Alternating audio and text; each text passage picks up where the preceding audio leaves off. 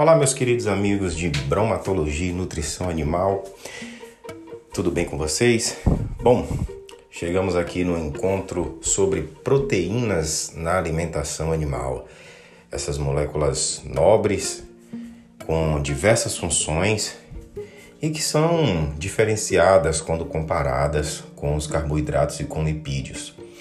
Bom, convido-os a assistir o screencast relacionado a proteínas onde eu comecei falando sobre aminoácidos e falando sobre aminoácidos, eu descrevi a sua estrutura, as suas funções e principalmente as ligações peptídicas que ocorrem entre esses aminoácidos para a formação dos peptídeos e posteriormente das proteínas.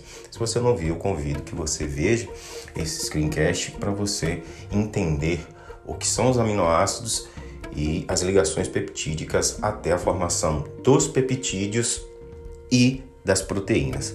Bom, chegando aqui em proteínas, então, este podcast tratará da estrutura que essas proteínas possuem para que desempenhem as suas funções. A partir do momento, pessoal, que os aminoácidos vão se ligando com aquela ligação peptídica que ocorre por desidratação, saída de uma molécula de água e a união de dois aminoácidos e a formação de um dipeptídeo e posteriormente tripeptídeo até chegar a uma, um polipeptídeo, a uma cadeia grande de aminoácidos, a um polímero de aminoácidos, essa cadeia ainda, ainda possui uma forma linear. E essa forma linear é o que nós chamamos de estrutura primária de uma proteína. Observe que o que é uma estrutura primária de uma proteína? É simplesmente a sua estrutura linear. É a ligação entre esses aminoácidos, fazendo com que essa proteína possua apenas uma estrutura simples, linear, uma disposição de aminoácidos.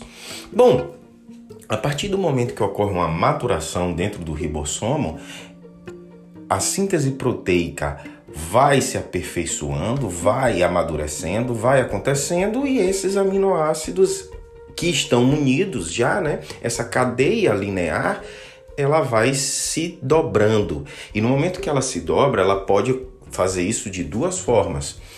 Numa forma mais curva, onde chamamos de alfa-hélice, ou numa forma mais pontiaguda, como se fosse raios.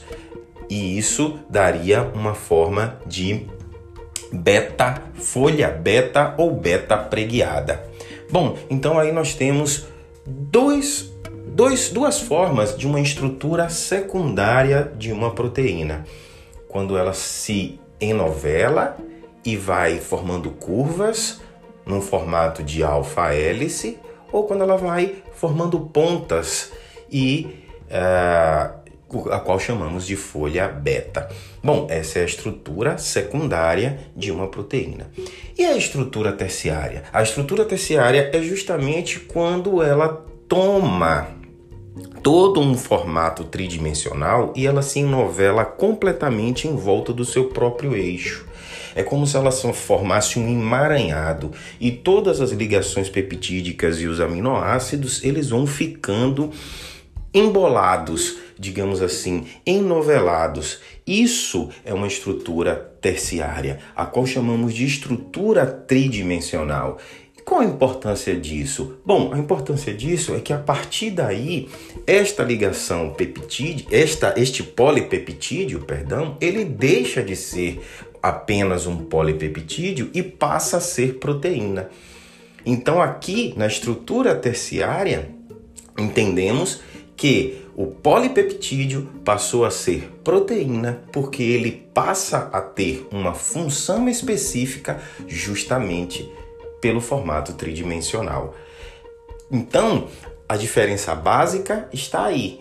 Uma proteína tem um formato tridimensional.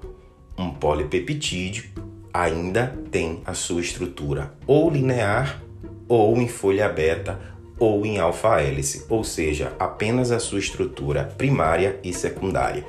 Existe ainda a estrutura quaternária, que nada mais é do que quando duas estruturas terciárias se encontram, ou seja, duas cadeias já na sua forma tridimensional, ou seja, já na sua forma terciária, essas duas cadeias se encontram. E aí nós temos uma estrutura quaternária, ok? Então vimos que as proteínas podem ter estruturas primária, secundária, terciária e quaternária. E já diferenciamos todas elas, ok?